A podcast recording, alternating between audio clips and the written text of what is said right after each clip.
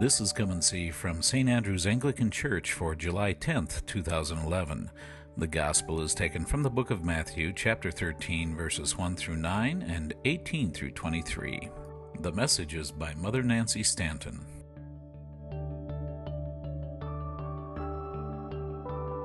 In reflecting on this Gospel of Matthew today, the first of several parables that Jesus told, I was taken back by the three elements that it contains: the seed, the sower, and the soil.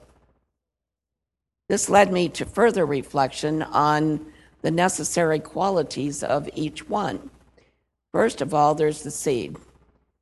Without question, the seed is representative of the Word of God. But what are the qualities of a seed? And what do these qualities have to tell us about the Word of God? We know from the parable of the mustard seed that seeds are disproportionately small compared with what they eventually produce. In the case of herbs, in which for some reason Jesus took great delight, they are in fact almost ridiculously small.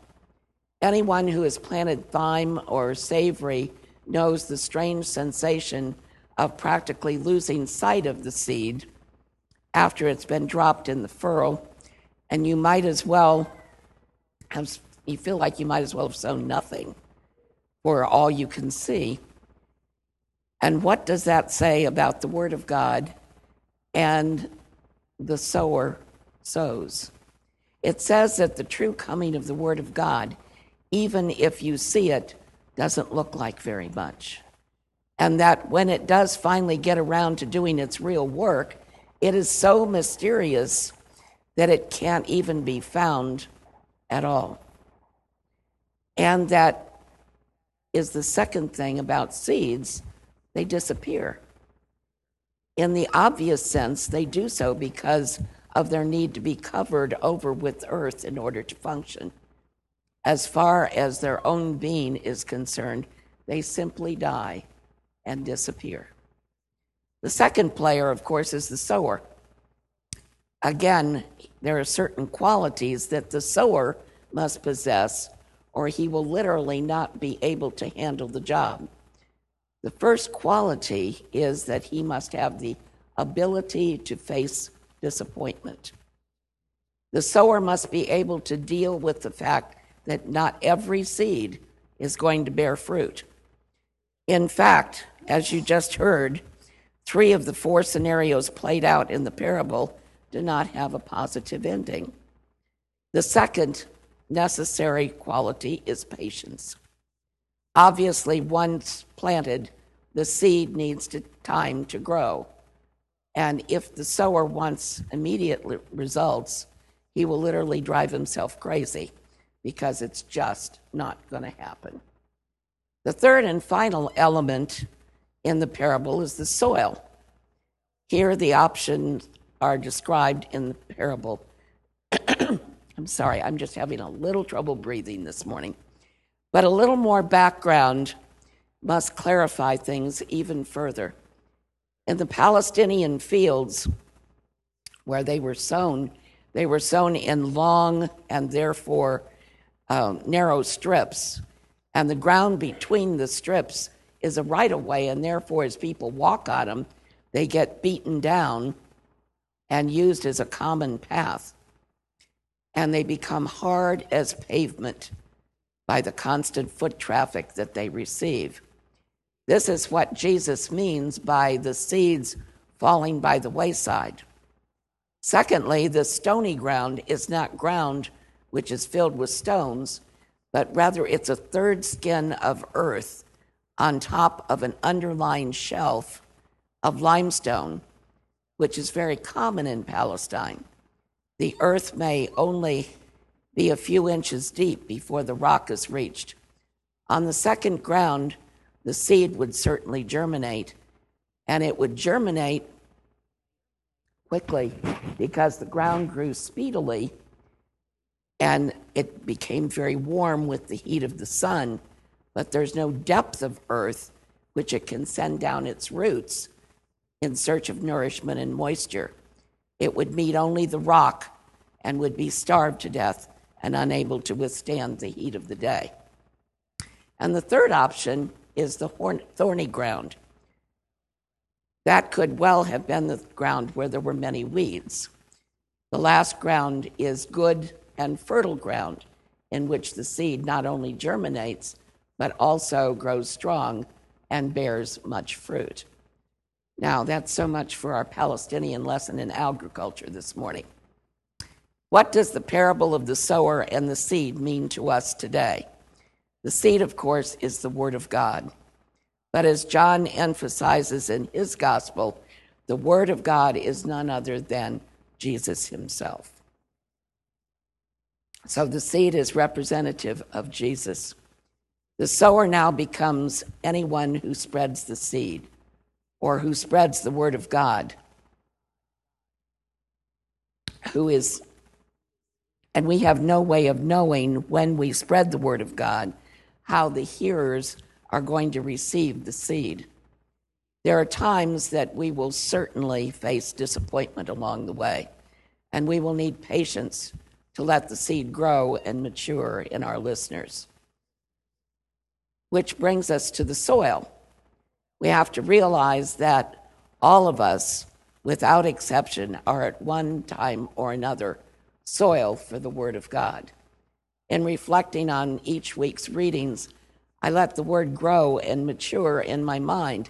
And then, of course, I pray too, and I depend on the Spirit to add the correct amount of fruit for my effort.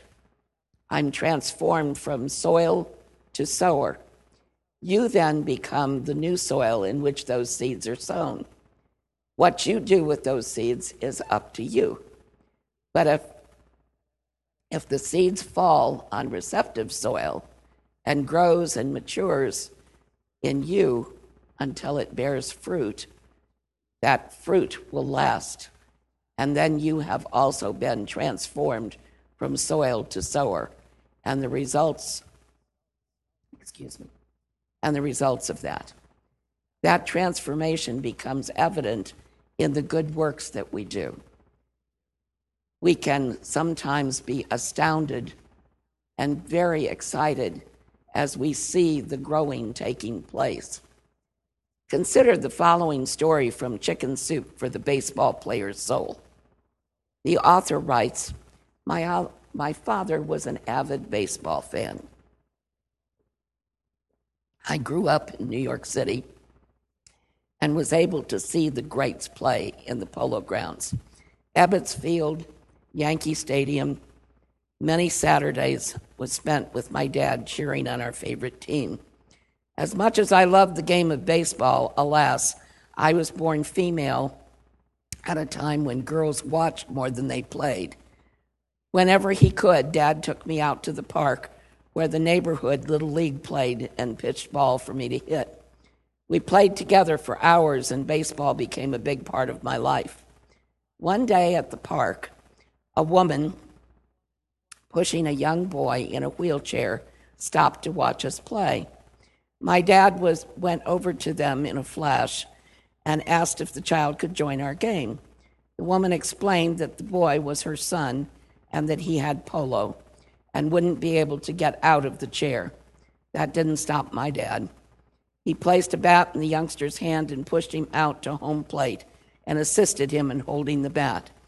Then he yelled out to me on the mound, "Annie, pitch one in us, into us." I was nervous that I might hit the child, but could see the delight in the boy's eyes, so I aimed at the bat and let the ball fly. The ball made contact with the bat with an assist from my father, and the child screamed with joy. The ball flew over my head and headed out for right field.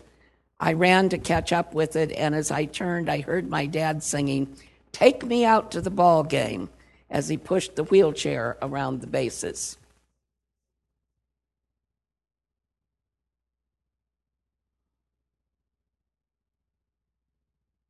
The mother clapped, and the boy begged to be allowed to continue the game. An hour later, we all left the field, very tired, but very happy. The boy's mother had tears in her eyes when she thanked my father for making it such a special day for her son. Dad smiled that wonderful grin that I loved so much and told the mother to bring the boy back next Saturday and we would play another game. Dad and I were at the field next Saturday, but the mother and son never came.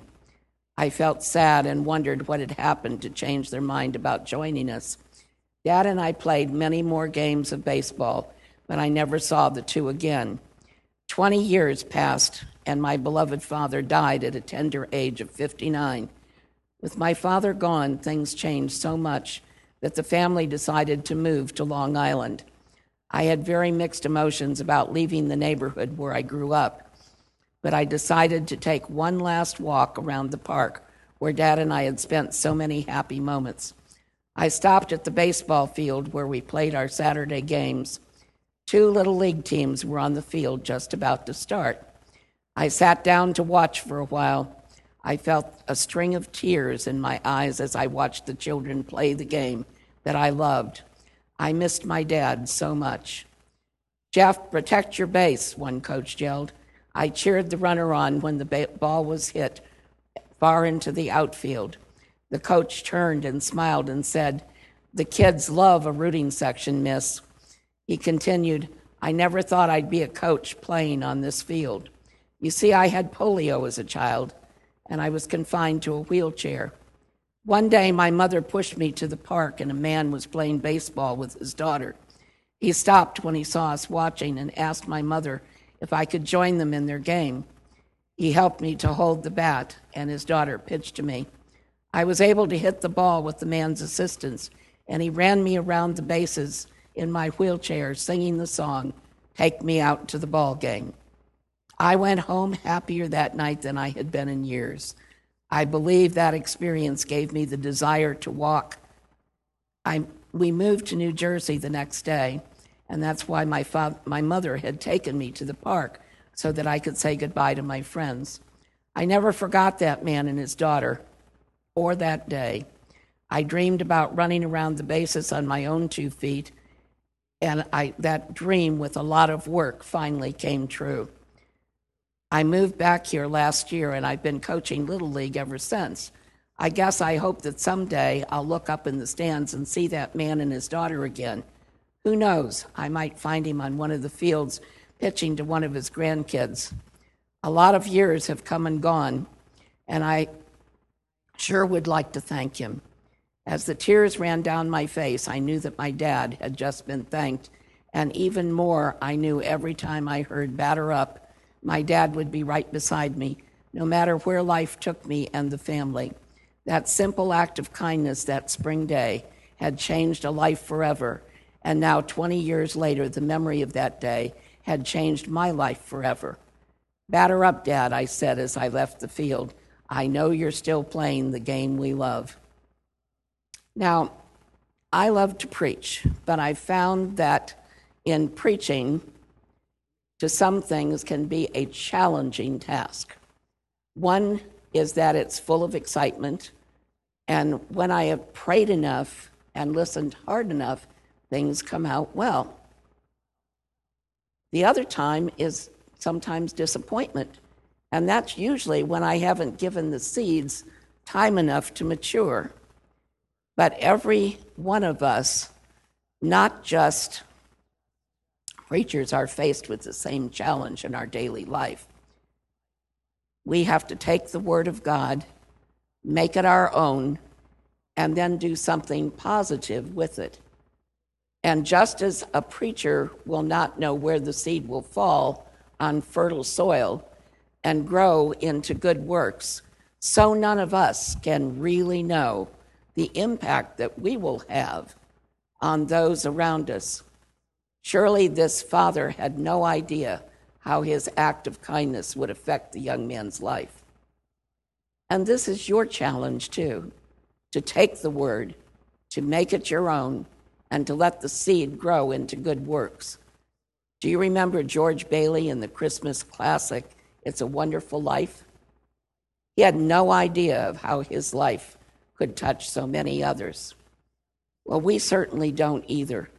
Only God can see that far into the future.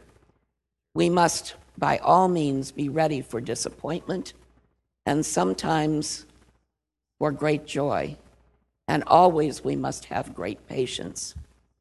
But by all means, we must never, try, never, ever give up trying to spread the Word of God. Amen. You have just been listening to Come and See. Come and See is a production of Saint Andrew's Church in Lewis Center, Ohio. Saint Andrew's is also available online at w w w dot s t andrews polaris dot org. Please join us again when we invite you to Come and See.